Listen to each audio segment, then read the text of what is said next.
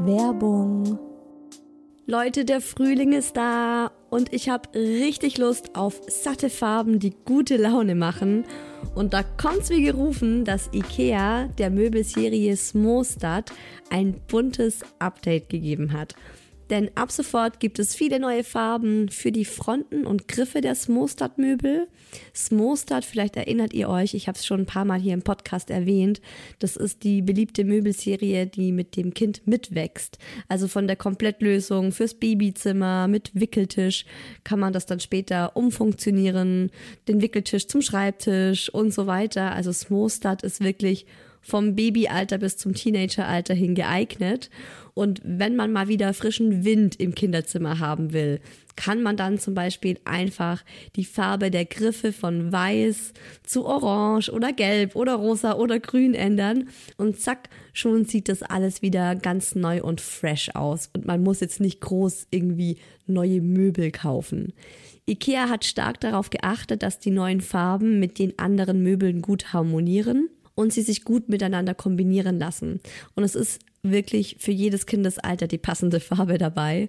Und es gibt auch noch ein paar coole neue Accessoires für die Småstad-Serie, wie zum Beispiel die Box Jettebjörn für mehr Stauraum, Organizer für Schubladen oder die cleveren Haken LED-Head. Ich stehe ja total auf bunte Kinderzimmer und wenn es euch genauso geht, schaut mal rein bei IKEA, egal ob online oder im Store. Ich habe euch den Link zur Småstad-Serie auch wie immer in die Shownotes gepackt. Werbung Ende.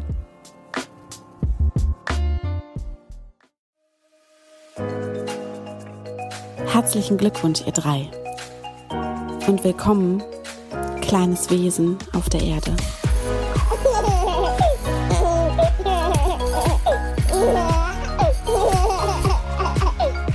Hallo an alle Mamas, Papas und generell an alle, die Hi Baby hören, meinen Mama-Podcast. Sehr cool, dass ihr wieder dabei seid. Diese Folge ist nichts für Minderjährige, denn es wird Beschimpfungen unter der Gürtellinie geben, nicht jugendfreie Sprache. Ja, es geht heute darum, wie sich die Beziehung mit meinem Mann nach der Geburt des Muckis verändert hat. Und was soll ich sagen? Darauf war ich genauso wenig vorbereitet wie auf das Wochenbett. Das ist sozusagen die zweite Dampfwalze, die da über mich drüber gerollt ist. Und ich irgendwann, als ich zum 25. Mal in 6 Monaten gebrüllt habe, ich lasse mich von dir scheiden, mir nur gedacht habe, was zur Hölle ist hier eigentlich passiert? Wie immer hört ihr auch den Daddy höchstpersönlich in dieser Folge, mit dem ich jetzt mit etwas Abstand über, ja, diese doch recht heftige Zeit und anspruchsvolle Zeit gesprochen habe. Und es gibt einen ganz wunderbaren Expertenrat von Nicola Schmidt, bei dem ich sehr schmunzeln musste und mir gedacht habe, aha, selbst Erziehungsexperten kennen dieses Problem. Die gute Nachricht gleich vorab, wir haben uns nicht scheiden lassen. Ich bin nicht heimlich auf Wohnungssuche gegangen und habe mir mit unserem Sohn eine schnieke 2-Zimmer-Wohnung im Grünen gesucht. Aber das lässt sich nicht bestreiten. Wir hatten partnerschaftlich gesehen ein wirklich hartes erstes Jahr, also erstes Jahr nach Geburt des Kindes. Und darüber spreche ich heute in dieser Folge und zeige euch die Abgründe unserer Beziehung sozusagen. Aber nach diesem ersten Jahr, ich würde sagen, nachdem wir uns als Eltern eingegroovt haben, ist es jetzt, unser Sohn ist jetzt genau 2 Jahre alt, auch wieder richtig schön und harmonisch, auch wenn es nicht mehr so ist wie davor, aber das ist ja auch irgendwo logisch, also es geht ja immer nach vorne und es entwickelt sich alles und es ist ja dann vielleicht auch ganz gut, dass es dann nicht mehr so ist wie zuvor. Wie wir das geschafft haben, was ich im Nachhinein für sehr hilfreich empfinde und wo ich sage, das würde ich definitiv nicht mehr so machen und früher darauf achten, dem vorzubeugen, das hat das Feuer nur noch mehr angefacht. Auch das verrate ich euch heute, natürlich immer mit dem Hintergedanken, dass ihr es dann besser machen könnt als wir. Es geht auch um Zeit zu zweit in dieser Folge, um Sexualität und um das große Thema Gleichberechtigung.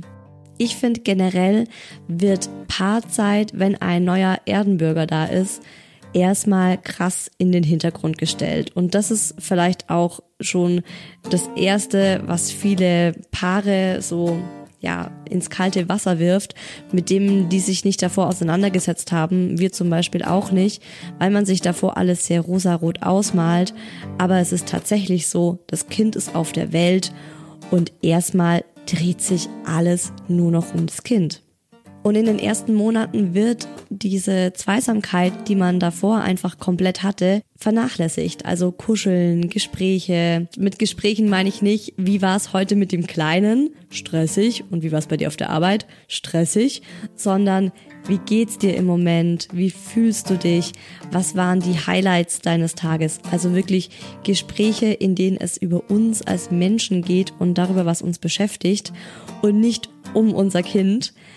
Das ist halt auch so wichtig. Das ging bei uns in den ersten Monaten völlig unter, weil der Kleine ja einfach nur auf uns geschlafen hat und wenn er dann mal schlief, war ich ständig unruhig und in Alarmbereitschaft. Schläft er gut? Ist ihm vielleicht zu warm, zu kalt? Also da war es für mich sehr schwierig am Anfang auch abzuschalten und jetzt zu sagen, okay, jetzt haben wir Paarzeit und jetzt beschäftigen wir uns miteinander. Als mein Mann und ich nach dieser ersten Babybubble von, ich sag mal, 4 Wochen wieder in der Realität ankamen und uns echt richtig viel gezankt haben, da war das für mich eine Wohltat, von anderen Mamas zu hören, dass es bei denen zu Hause gerade genauso abgeht. Also für mich war tatsächlich der schlimmste Gedanke damals, dass alle anderen Paare sich super einig in Babyfragen, Erziehungsfragen, Alltagsfragen, Fragen generell rund ums Familienleben sind und wir die einzigen sind, die schon aus dieser rosaroten Bubble rausgeflogen sind und nur am Streiten sind. Also ich habe mir eigentlich gedacht, das Kind kommt auf die Welt und Happy Family. Alles ist harmonisch, wir sind endlich komplett, also wir haben unsere Liebe nach außen getragen und ein Kind dadurch erzeugt und das muss ja alles wunderschön sein. Und es war recht schnell eben nicht mehr so wunderschön und harmonisch. Und hätte ich nicht diese anderen Freundinnen gehabt, mit denen ich da sehr ehrlich und offen drüber reden konnte, hätte ich mir wahrscheinlich gedacht, okay, wir passen einfach nicht zusammen als Eltern. Als Liebespaar war alles super, alles gut, aber offensichtlich sind wir nicht dafür gemacht, gemeinsam ein Kind großzuziehen. Denn es kommen plötzlich diese knüppelharten Themen auf den Tisch und man lernt den anderen nochmal von einer ganz anderen Seite kennen. Also davor war man ein Liebespaar und hat sich einfach so um seinen Kosmos gedreht und musste sich vor allem um sich selbst kümmern und dann auch noch um den Partner beziehungsweise mit dem Partner zusammen. Aber man ist einfach ein ausgeglichenes, erwachsenes Wesen gewesen, das dann mit dem anderen eine Liebesbeziehung eingegangen ist. Und nach der Geburt unseres Kindes und nach diesen ersten 4 verzauberten Wochen, sag ich mal, habe ich mich eher so gefühlt, als wäre mein Mann und ich, als wären wir Geschäftspartner, die gerade beschlossen haben oder die gezwungen wurden, ein Start-up zu gründen und das Produkt ist das Baby. Um das geht es. Und man streitet sich halt einfach wegen jedem kleinen Scheiß oder man diskutiert. Der Mann sagt, dem Baby ist zu warm. Ich sag, nein, dem Baby ist zu kalt.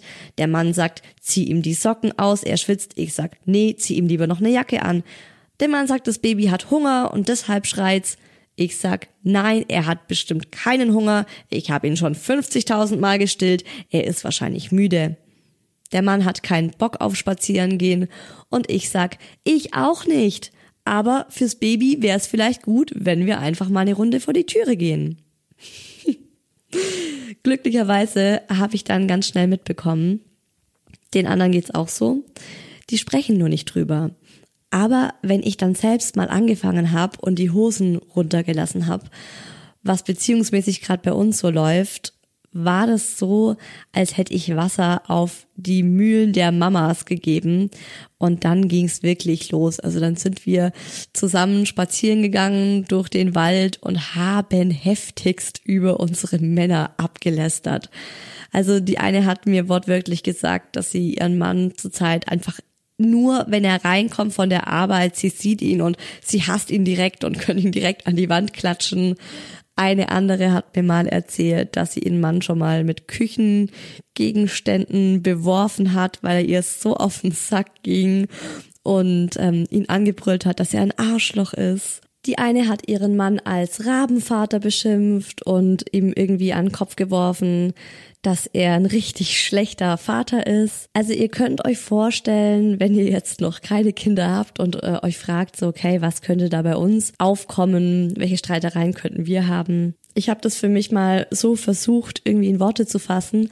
Alles, was euch an eurem Partner stört, was ihr aber ihm nicht sagen würdet, weil ihr denkt, das ist verletzend, das ist unter der Gürtellinie, das wird früher oder später dem Partner wutschnaubend an den Kopf geknallt werden.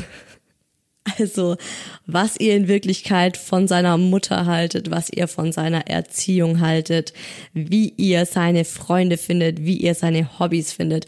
Also, wenn es da irgendwas gibt, wo ihr immer schon dachtet, oh, okay, ja, nervt mich, aber ich bin da jetzt einfach groß genug, um drüber hinwegzusehen.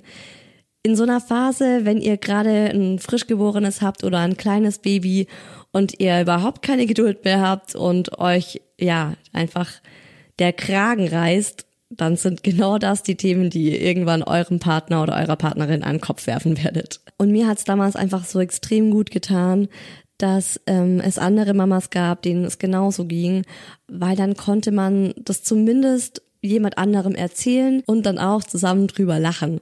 Und man merkt, okay, das ist ganz offensichtlich eine Phase. Man muss da einfach zusammen durch, die Standpunkte klären und es wird auch wieder besser. Und wenn ihr diese Freunde nicht habt oder diese Freundinnen, mit denen ihr euch gemeinsam über eure schrecklichen Männer, Väter, Ehepartner austauschen könnt oder ihr noch weitere braucht. Here I am, also ich teile das jetzt alles ganz offen und ehrlich mit euch, einfach weil ich weiß, wie gut es einem tun kann zu merken, okay, wir sind nicht die Einzigen mit diesen Problemen. Und ich habe mich natürlich auch gefragt, woher kommt das? Woher kommt vor allem diese Wut von uns Frauen auf den Partner? Weil das habe ich auch bei meinen Freundinnen ganz eindeutig gemerkt, dass so von 0 auf 100 eine Furie aus der Mama wird und man so wahnsinnig wütend auf den Partner ist, diesen faulen Sack, der einfach nur nach sich selbst schaut. Ich weiß, es ist total übertrieben, aber das sind manchmal so Gedanken gewesen, die ich recht oft hatte. Also ich würde mal sagen, die ersten 4 Wochen war wirklich alles rosarot, wir waren überglücklich, da gab's keinerlei Streit. Da hat mein Mann auch wirklich alles für mich gemacht, weil er auch gemerkt hat, wie anstrengend die Geburt war. Und er hat gekocht, er hat aufgeräumt, er war fürs Baby da. Er war zum Beispiel auch der das Kind immer gewickelt hat. Ich stille. Und das kann er nicht übernehmen, deswegen kümmert er sich ums Wickeln und darum, dass das Baby, dass es ihm halt sonst gut geht. Also er hat ihn auch sehr viel getragen und umgezogen und solche Geschichten. Und man ist ja in dieser Zeit erstmal einfach nur überglücklich, dass man ein gesundes, perfektes Menschlein hervorgebracht hat.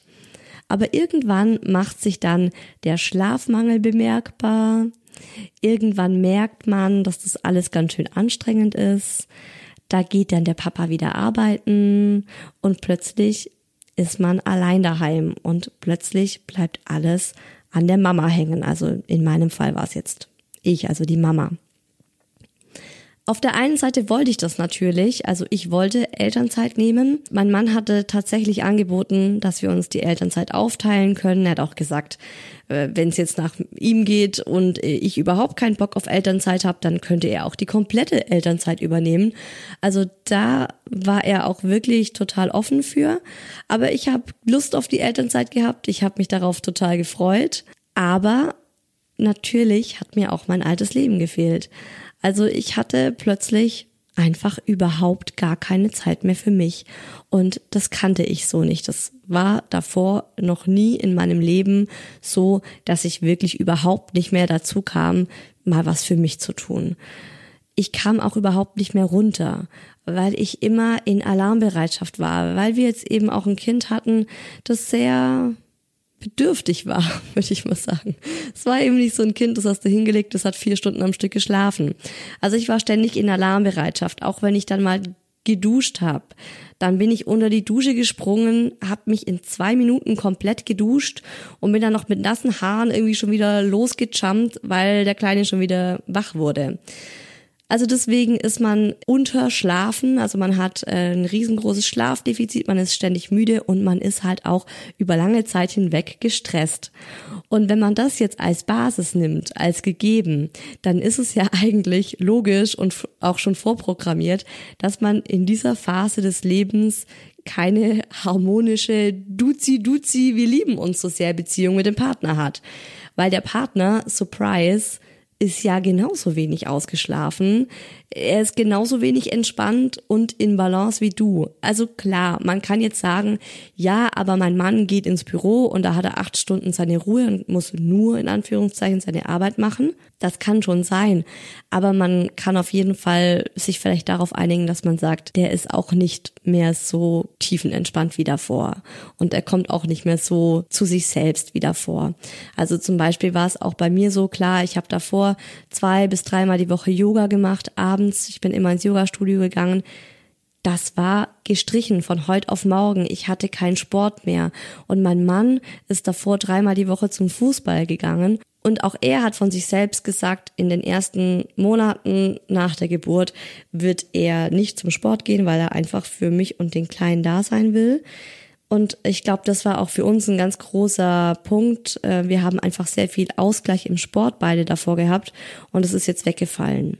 Also alle beide müssen sich einer riesengroßen Veränderung stellen. Das Leben ist auf den Kopf gestellt und es braucht einfach Zeit, das anzunehmen und das Leben auf diese neuen Umstände anzupassen, um sich da einfach ein bisschen einzuspielen. In dieser Zeit fährt man einfach viel schneller aus der Haut als im Normalzustand, wenn man ausgeschlafen ist, wenn man entspannt ist, wenn man vielleicht auch satt ist. Das ist auch so ein Thema. Also ganz oft kommt man halt als Mama nicht zum Essen. Hangry ist doch dieser Begriff, wenn man hungrig und angry ist. Das ist einem in dem Moment oft nicht bewusst. Also wenn man so ist, dann reflektiert man ja nicht und denkt, oh, warum geht's mir gerade nicht so gut? Vielleicht sollte ich was essen, vielleicht sollte ich nochmal ein Nickerchen halten. Aber im Nachhinein sehe ich das ganz klar, dass mein Geduldsfaden einfach super kurz war, dass ich viel schneller ausgeflippt bin und wenn ich ausgeflippt bin, dann bin ich auch so richtig ausgeflippt. Das war dann oft so, dass ich danach selbst überrascht war, wie heftig ich dann auf irgendwas reagiert habe. Das war dann wirklich so, als wäre bei mir ein Damm gebrochen. Also es musste wirklich nur so einen kleinen Zünder geben und ich bin explodiert. Und das ist dann auch für mich so mein Ventil gewesen, wo ich endlich wieder Dampf ablassen konnte. Weil man muss ja dazu auch noch bedenken, normalerweise hat man ja auch viel mehr Möglichkeiten, um seinem Unmut, seiner Energie, seinen Gefühlen Platz zu machen. Also wie gesagt, beim Sport zum Beispiel. Aber auch, wenn man sich jetzt mit Freundinnen abends zu einem Vino trifft, mit Kollegen am Arbeitsplatz, also generell so im sozialen Austausch, dann kann man ja immer wieder mal so ein bisschen, ja, einfach wieder so in seiner Balance sein. Und es fällt in den ersten Monaten mit einem Baby weg, weil man sehr, sehr viel alleine ist oder mit dem Kind halt ist und am Kind möchte man es ja auf gar keinen Fall auslassen.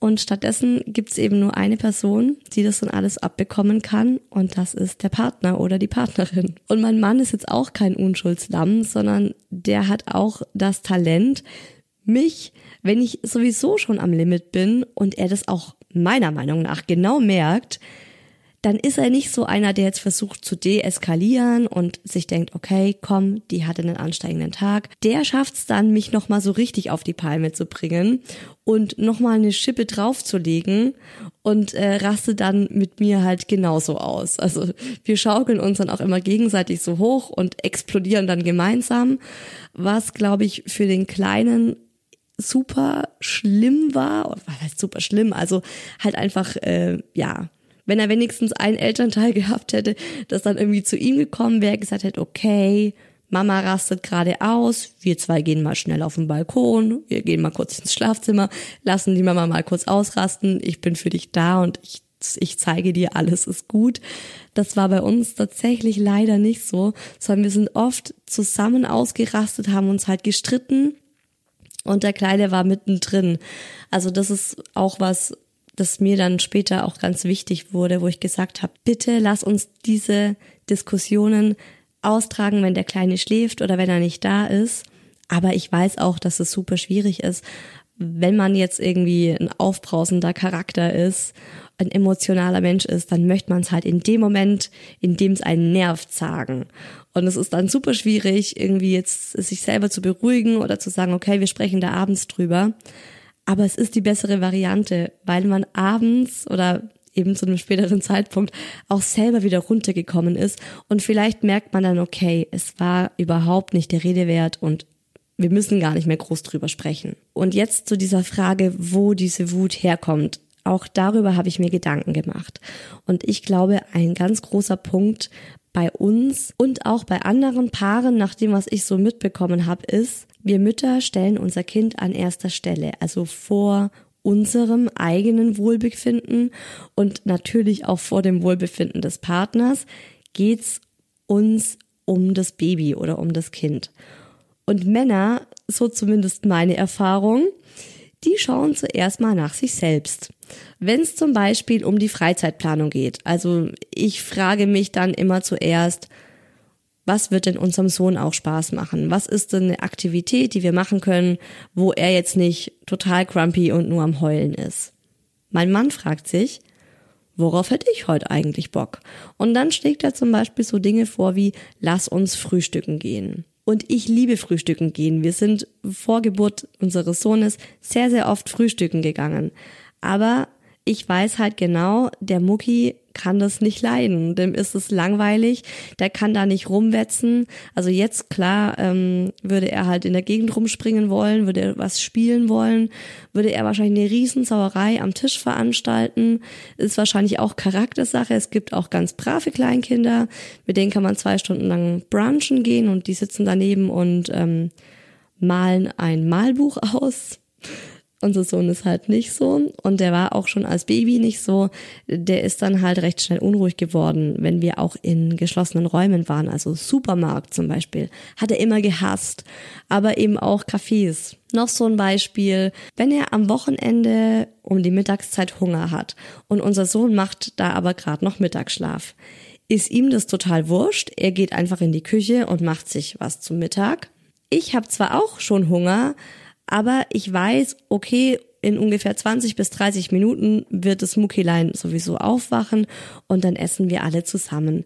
Weil ich es schön finde, wenn wir alle zusammen Mittag essen. 2-mal in der Woche, am Samstag und am Sonntag nämlich. Und dann nervt's mich natürlich, wenn mein Mann einfach losgeht und sich was zu essen macht, weil er gerade Hunger hat. Und ich denk mir so, okay, du hast dir jetzt gerade eine Tiefkühlpizza in den Ofen geschoben. Was macht unser Sohn, wenn er in 20 Minuten aufwacht? Bin ich wieder für zuständig, oder? Muss ich mich wieder drum kümmern, dass er was zu essen hat? Oder ich hatte einen total anstrengenden Tag, ich habe Kopfweh, ich fühle mich nicht gut, mein Mann kommt früher aus der Arbeit, aber nicht, um mir den Kleinen abzunehmen, sondern weil er ins Fußballtraining gehen möchte. Und er kommt nach Hause und sieht, dass es mir nicht gut geht und ich sage ihm das auch, aber es juckt ihn nicht.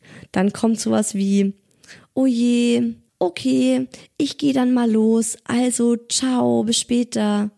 Ja, ciao. Und im Übrigen, wenn du zurückkommst, bring gleich die Scheidungspapiere mit und zieh vorübergehend zu deiner Mutter. Ich hasse dich gerade. Also das sind so Momente aus meinem Alltag, wo ich einfach jedes Mal eine riesengroße Wut bekomme und so von 0 auf 100 ihm ohne Witz am liebsten irgendwas gegen den Kopf klatschen würde. Da könnte ich die ganze Wohnung kurz und klein schlagen.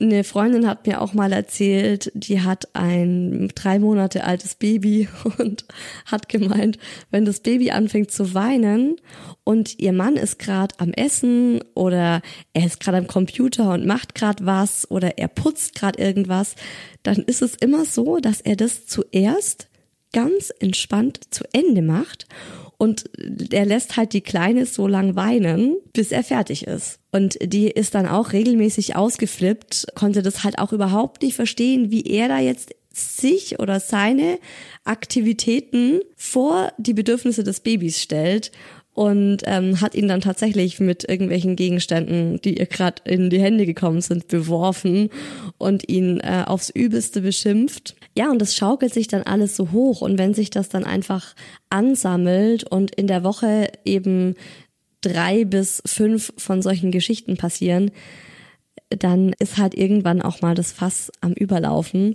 Und bei uns war das an einem Nachmittag, es war ein Samstag und mein Mann hat wegen irgendwas mit mir gestritten. Also ihn hat irgendwas genervt, ich weiß schon gar nicht mehr, was es war.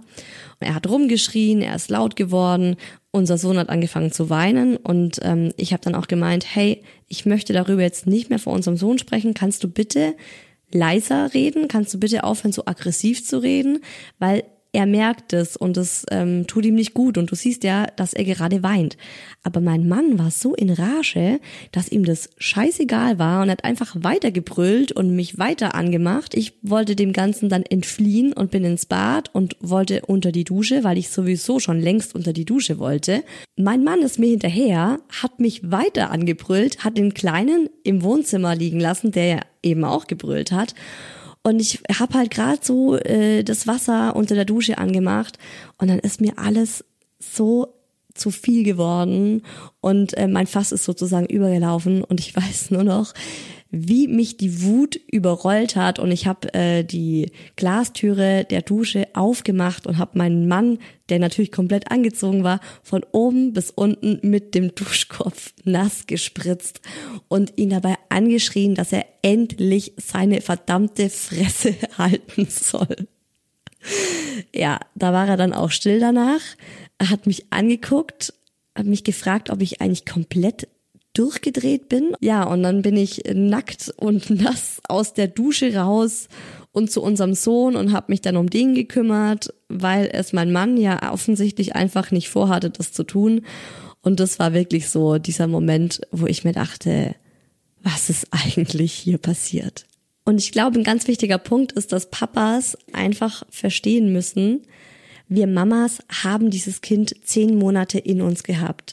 Es ist in unserer DNA, in jeder Faser unseres Körpers, eine Löwenmama zu sein und das Überleben dieses Babys zu schützen. Das ist von der Natur so gemacht, also das können wir gar nicht steuern, das ist einfach so. Und deshalb stellen Mamas auf jeden Fall zu Beginn, wenn das Baby noch komplett von uns abhängig ist, dieses Baby an erster Stelle. Und wenn da jemand nicht mitmacht, dann wird er zu unserem Feind. Und wir Frauen müssen auf der anderen Seite checken, dass das eben nur in uns ist, aber nicht in unseren Männern. Die haben einfach nicht diese extrem starke Verbindung zu ihrem Baby, wie wir Mamas, aber die geben trotzdem ihr Bestes. Also da müssen wir auch manchmal einfach ein bisschen empathischer werden, beide wahrscheinlich, also Männer wie Frauen genauso, und sich mal in den anderen hineinversetzen. Und wenn man dann wirklich mal guckt, merkt man, glaube ich, recht schnell, okay, beide geben ihr Bestes, aber beide sind halt auch einfach gerade am Limit und es ist einfach sehr anstrengend. Und dieser Feind, mein Mann, der Daddy, darf jetzt mal selbst zu Wort kommen in Der Daddy gefragt. Wie würdest du denn sagen, dass sich unsere Beziehung verändert hat, seit unser Sohn auf der Welt ist? Also ich würde auf jeden Fall sagen, es ist eine große Herausforderung dazu gekommen, seitdem wir ein Kind haben. Ja, es gibt einfach mehr Reibereien, es gibt mehr Gründe, um miteinander zu diskutieren über alles Mögliche rund um den Alltag, ob es Organisatorisches ist, ob es Erziehungstechnisches ist, ob es die Freizeitgestaltung ist, die Verantwortung, wer was wann zu tun hat. Es ist einfach ein Riesenblock hinzugekommen, der zu viel Diskussionsstoff geführt hat. Gibt es so einen Punkt, der dir besonders in Erinnerung geblieben ist? Ein Streit, eine Eskalation, irgendwas, wo du immer wieder so daran zurückdenkst? Also jetzt nichts Besonderes oder Spezielles. Nee, ich weiß halt, dass einfach wir früher so gut wie gar nicht gestritten haben und seitdem unser Kurzer da ist, das halt fast schon zum Standard geworden ist. Und das ist schon echt schlimm. Also ich denke, so war es zumindest bei uns. Ich weiß nicht, ob man das allgemeingültig behaupten kann, aber so ein Kind ist auf jeden Fall eine Bewährungsprobe für unsere Beziehung und auch für unsere Liebe zueinander.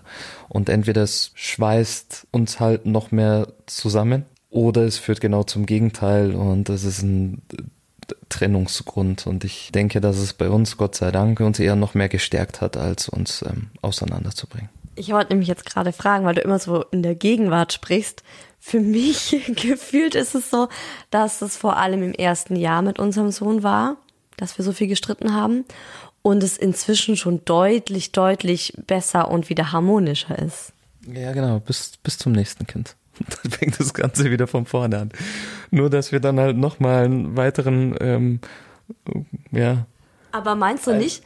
Einen weiteren Satansbraten haben, der dann hier herumhüpft und unsere Aufmerksamkeit unbedingt. Ja, aber meinst du nicht, dass wir dann schon die großen Themen bestritten haben, sozusagen im Sinn von darüber gestritten haben? Weil vieles war, glaube ich, einfach so, hä, wie machst du das? Ich würde das voll anders machen. Und jetzt haben wir ja drüber gesprochen, jetzt wissen wir ja diese Themen und können das beim nächsten Kind als gegeben hinnehmen. Also ich weiß jetzt, dass du einfach während dem Wickeln mal aus dem Zimmer gehst und das Baby auf der Wickelkommode lässt, weil du es nicht so schlimm findest, weil du sagst, der dreht sich ja eh noch nicht. Damit werde ich jetzt rechnen und nicht mehr ausrasten. Ich werde einfach dabei stehen, so Helikopter-like. Ja, ich weiß ja auch, wie sehr klugscheißerisch du unterwegs bist und werde mich vielleicht auch nicht mehr so darüber aufregen wie beim ersten Kind. Ja, ich hoffe, dass es wirklich so ist, aber wir werden sehen. Also vor allem zwischen der 6. Lebenswoche und dem 8. Lebensmonat ging es bei uns wirklich heftig zu. Da haben wir dann auch gemerkt, dass wir sehr verschieden großgezogen wurden und unsere Vorstellungen so ähnlich, die sich in der Theorie waren, so unterschiedlich waren sie dann in der konkreten Ausführung oder in den kleinen Feinheiten der Ausführung, sage ich mal. Ich habe auch gemerkt, dass ich einfach extrem hohe Erwartungen an meinen Mann als Papa hatte. Das kommt auch daher, weil er super kinderlieb ist und ich ihn immer, wenn ich ihn mit Babys und Kleinkindern gesehen habe, bevor wir selbst ein Kind bekommen haben, dachte ich mir, wow, dieser Typ wird ein Wahnsinnsvater sein. Dazu kommt aber auf der anderen Seite, dass er nicht mit kleinen Kindern aufgewachsen ist. Also er war der Jüngste in der Familie und er hatte auch keine kleineren Cousins und Cousinen, was bei mir ganz anders war. Ich war die große Schwester, ich hatte 3 jüngere Geschwister und viele Cousins und Cousinen, die jünger waren als ich. Und ich bin deshalb Babys und Kinder gewohnt. Und mein Mann halt überhaupt nicht. Der hatte nie mit Babys und Kleinkindern zu tun und war deshalb auch logischerweise in den ersten Monaten komplett überfordert. Also der wusste überhaupt nicht mehr, wo vorne und hinten ist. Und dann hat er halt auch noch eine Partnerin am Start gehabt, die von ihm erwartet hat, perfekt zu sein. Und was ich gelernt habe, ist vor allem, dass man über die eigenen Erwartungen ganz offen sprechen muss. Ich bin oft von was ausgegangen, das er aber überhaupt nicht so auf dem Schirm hatte und andersrum. Und da ist es einfach wichtig, miteinander zu sprechen und sich dann auch in den anderen hineinzuversetzen. Also zum Beispiel, wenn wir Besuch bekommen haben, dann war es für ihn super wichtig, dass die Wohnung bis in den kleinsten Winkel sauber ist. Das war mir aber total egal. Ich fand, okay, die Wohnung sieht passabel aus. Mir war es viel wichtiger, dass es einen selbstgebackenen Kuchen gibt und dass wir uns Gedanken über die Freizeitplanung gemacht haben. Und ich habe mich dann geärgert, weil er mir überhaupt nicht bei meinen Vorbereitungen geholfen hat. Und mein Mann war genauso sauer, weil ich seiner Meinung nach total unwichtiges Zeug gemacht habe, anstatt ihm beim Wohnungsputz zu helfen. Weil er der Meinung war, einen Kuchen kann man kaufen, die Wohnung putzen müssen wir aber jetzt selbst. Ich habe dann irgendwann gemerkt, dass das so Urmuster aus unserer Kindheit sind. Wir haben das einfach genau so gemacht, wie man das in unseren Familien früher gemacht hat. Also wir haben die gleichen Werte von damals einfach mitgenommen und in unser jetziges Leben gepackt. Die kamen aber tatsächlich auch dann erst zum Vorschein, als wir selbst eine Familie wurden. Weil davor als Paar gab es diese Probleme nicht. Da habe ich dann entspannt meinen Kuchen gebacken, wenn Freunde kamen, und er hat in der gleichen Zeit die Wohnung geputzt. Wir haben uns danach High-Five-mäßig abgeklatscht, perfekte Arbeitsaufteilung. Aber dann plötzlich, huch, ist da ein kleines Baby und man kann nicht mehr parallel gemeinsam irgendwie, jeder wurschtelt für sich hin und am Ende war man ein super Team, sondern einer muss sich halt ums Kind kümmern, während der andere das eine macht und andersrum. Und das Baby raubt einem halt extrem viel Zeit, sodass dann entweder nur noch Zeit für den Kuchen oder fürs Wohnung aufräumen bleibt. Und dann muss sowas einfach gemeinsam angesprochen, ausgesprochen und besprochen werden. Man muss viel mehr organisieren, wenn man Eltern ist. Man muss planen, man kann einfach nicht mehr so spontan sein. Und das eben immer mit dem Hintergrund, dass man sowieso nicht ausgeschlafen ist und entspannt ist und gerade irgendwie in Balance. Was bei uns noch dazu kam, ist, dass wir extrem viel privaten Stress hatten. Als unser Sohn 3 Monate alt war, hatten wir unsere große Hochzeitsfeier. Das war nicht geplant. Diese Hochzeit stand schon vor seiner Zeugung fest. Ich habe bei dieser Hochzeit auch sehr, sehr viel selbst gemacht. Also die Deko, wir haben uns selbst um Musik gekümmert und ich bin da auch sehr perfektionistisch unterwegs. Die Hochzeitsrede haben unsere Trauzeugen gemacht, die Torte hat eine Freundin gebacken und das war einfach extrem viel Arbeit, die eben noch dazu kam und wir hatten gerade ein neugeborenes Baby. Als unser Sohn dann 6 Monate alt wurde, habe ich mit diesem Podcast begonnen und als er 10 Monate alt war, sind wir umgezogen und das waren natürlich auch alles Dinge, die zeitintensiv waren, die sich langgezogen haben und die dann auch viele Diskussionen bei uns als Paar aufgeworfen haben. Also was ich damit sagen will, ist, dass es alles in allem eine super stressige Zeit für uns war und wir beide zu Beginn einfach total unterschätzt haben, wie zeitintensiv ein Baby ist. Deshalb ein weiterer Tipp von mir: Wenn möglich, nehmt euch im ersten Jahr nach der Geburt eures Kindes nichts Großes vor. Also kein Umzug, keine Hochzeit, kein Jobwechsel, keine großen teuren Anschaffungen, Dinge, die euch beschäftigen, die vielleicht auch ohne Kind schon zu Diskussionen und Stress führen würden, sondern nehmt euch in diesem ersten Jahr mit einem neuen Menschen in eurer Familie einfach Zeit für euch als Familie und um da auch dann zusammenzufinden und zusammenzuwachsen. Und einen weiteren richtig guten Ratschlag hat jetzt auch Erziehungscoach Nicola Schmidt für euch. Ich habe mal von einer sehr klugen Hebamme gehört, dass man nach der Geburt eines Kindes 2 Jahre lang keine grundlegenden Entscheidungen in der Partnerschaft treffen sollte.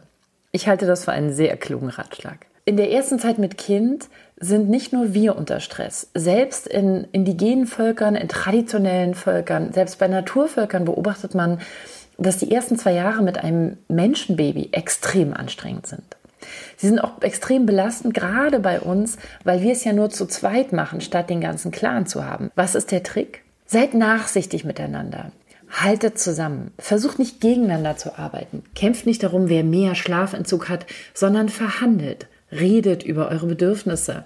Versucht, sie erfüllt zu bekommen und lebt damit, dass vielleicht die Bedürfnisse der Beziehung jetzt ein bisschen zu kurz kommen werden, weil jemand anders, nämlich das Baby, sehr starke Bedürfnisse hat und sie überhaupt nicht selber erfüllen kann.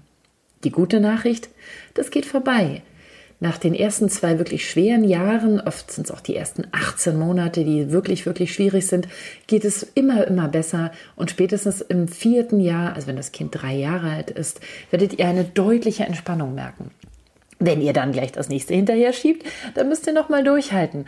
Aber der Trick ist wirklich, beieinander zu bleiben, füreinander zu bleiben und nicht gegeneinander zu arbeiten, sondern immer wieder an den Punkt zurückzugehen, okay, wir haben uns entschieden, wir machen das gemeinsam. Was braucht es jetzt, damit wir da gut durchkommen? Wer kann uns helfen? Und nicht so sehr in diesen, ich krieg nichts, du kriegst nichts, wer leidet hier eigentlich mehr Kampf zu gehen? Ihr seid eine Familie. Also, bleibt ein Team. Ja, also 2 Jahre keine Scheidung einfordern. Das haben wir ja jetzt tatsächlich überstanden. Unser Sohn ist ja kürzlich 2 geworden und ich muss wirklich sagen, es ist so viel besser geworden. Diese intensive Streitphase waren wirklich so die ersten 8 Monate und als wir dann die Hochzeit hinter uns hatten, das klingt so negativ, aber als die Hochzeit vorbei war und ich den Podcast auch gestartet habe, den habe ich auch für mich so ein bisschen gebraucht, einfach auch, um einen Ausgleich zum Mama-Dasein für mich zu haben. Und als wir dann vor allem auch umgezogen sind und da aus dieser kleinen 2-Zimmer-Wohnung raus waren und dann auch endlich mehr Platz für alle da war, da hat sich das alles deutlich entspannt und wir sind irgendwo angekommen und konnten uns auch so ein bisschen zusammenleben. Eine ganz große Veränderung kommt einfach auch mit dem Abstillen. Da kann das Baby dann mal zu Oma, Opa, Tante, Onkel, dem Babysitter, wem auch immer gegeben werden. Und dann könnt ihr euch Zeit für euch wieder nehmen. Und das ist super wichtig. Also es ist ganz klar, dass am Anfang in den ersten Monaten oder man kann auch sagen im ersten Jahr, das Baby im Vordergrund steht, das muss die Beziehung dann aushalten, wie Nicola schon gesagt hat, Augen zu und durch. Aber danach ist es ganz wichtig, den Zeitpunkt nicht zu verpassen und zu sagen, okay, und jetzt kümmern wir uns um unsere Beziehung. Denn Beziehung ist Arbeit und Beziehung ist zeitintensiv. Wir haben uns zum Beispiel, als unser Sohn 1 Jahr alt wurde, fest vorgenommen, dass wir einmal im Monat einen Abend für uns haben. Da kommt der Kleine zur Oma und der übernachtet auch bei der Oma, so dass wir dann einen Abend, eine Nacht und auch einen Morgen bzw. Vormittag für uns haben. Und das ist wirklich wieder so back to the old life. Und wir können ausschlafen und dann wachen wir auf und denken so, boah, jetzt ziehe ich mir erstmal eine Serie rein, im Bett noch vorm Aufstehen.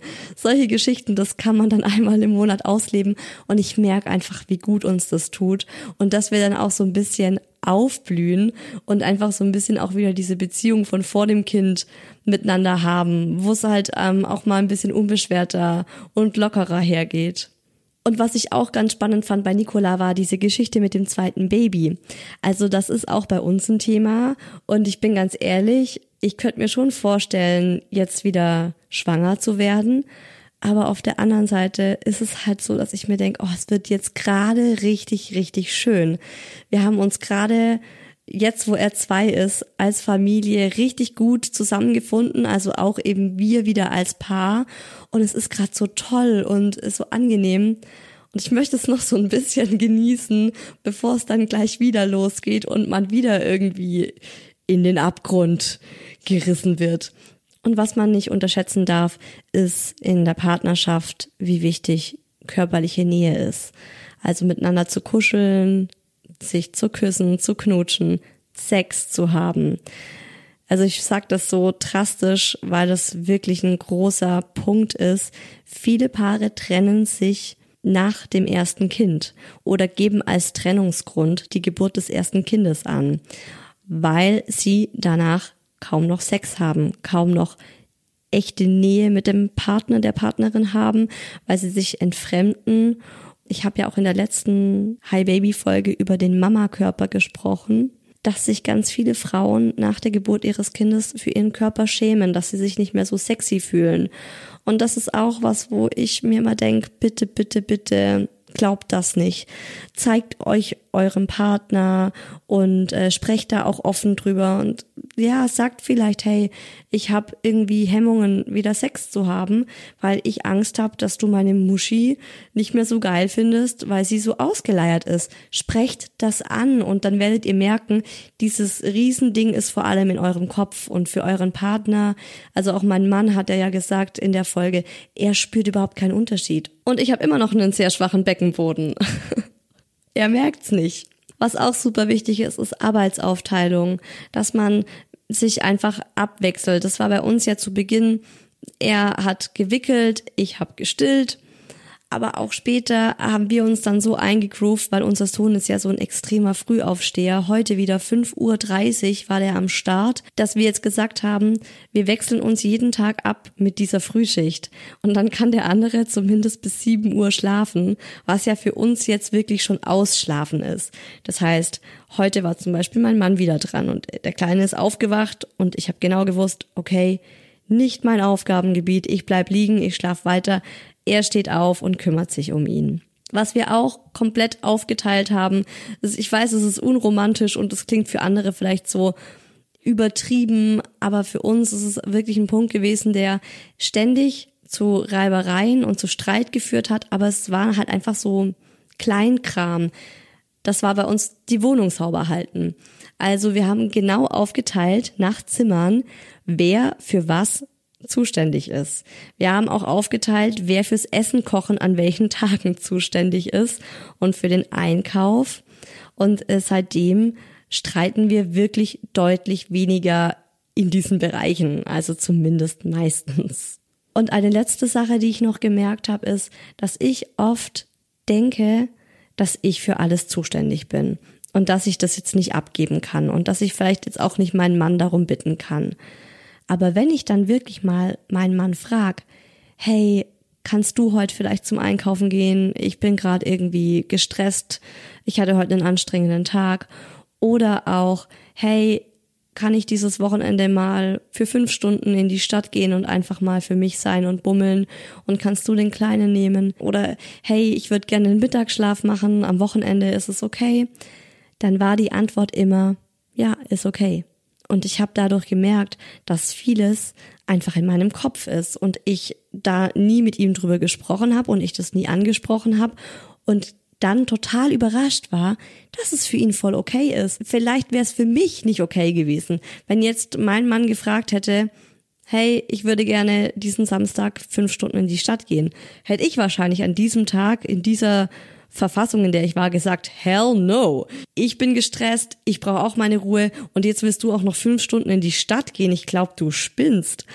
Aber das war halt ich und das ist halt nicht seine Meinung gewesen. Also einfach Dinge ansprechen und sich dann auch einfach mal trauen, andere Leute um Hilfe zu bitten. Also jetzt nicht nur den Partner, sondern wenn der Partner vielleicht auch sagt, puh, also auch ich hätte gerne heute 5 Stunden für mich. Dann ruft man halt mal die Oma an oder wen auch sonst und gibt das Kind ab, damit man runterkommen kann, damit man wieder auftanken kann. Ich weiß, es gibt Mamas, die brauchen das weniger. Ich bin eine von den Mamas, die braucht das definitiv mehr. Ich brauche einfach mehr Zeit für mich und mehr Ruhe. Und dann auch mal den eigenen Perfektionismus runterschrauben.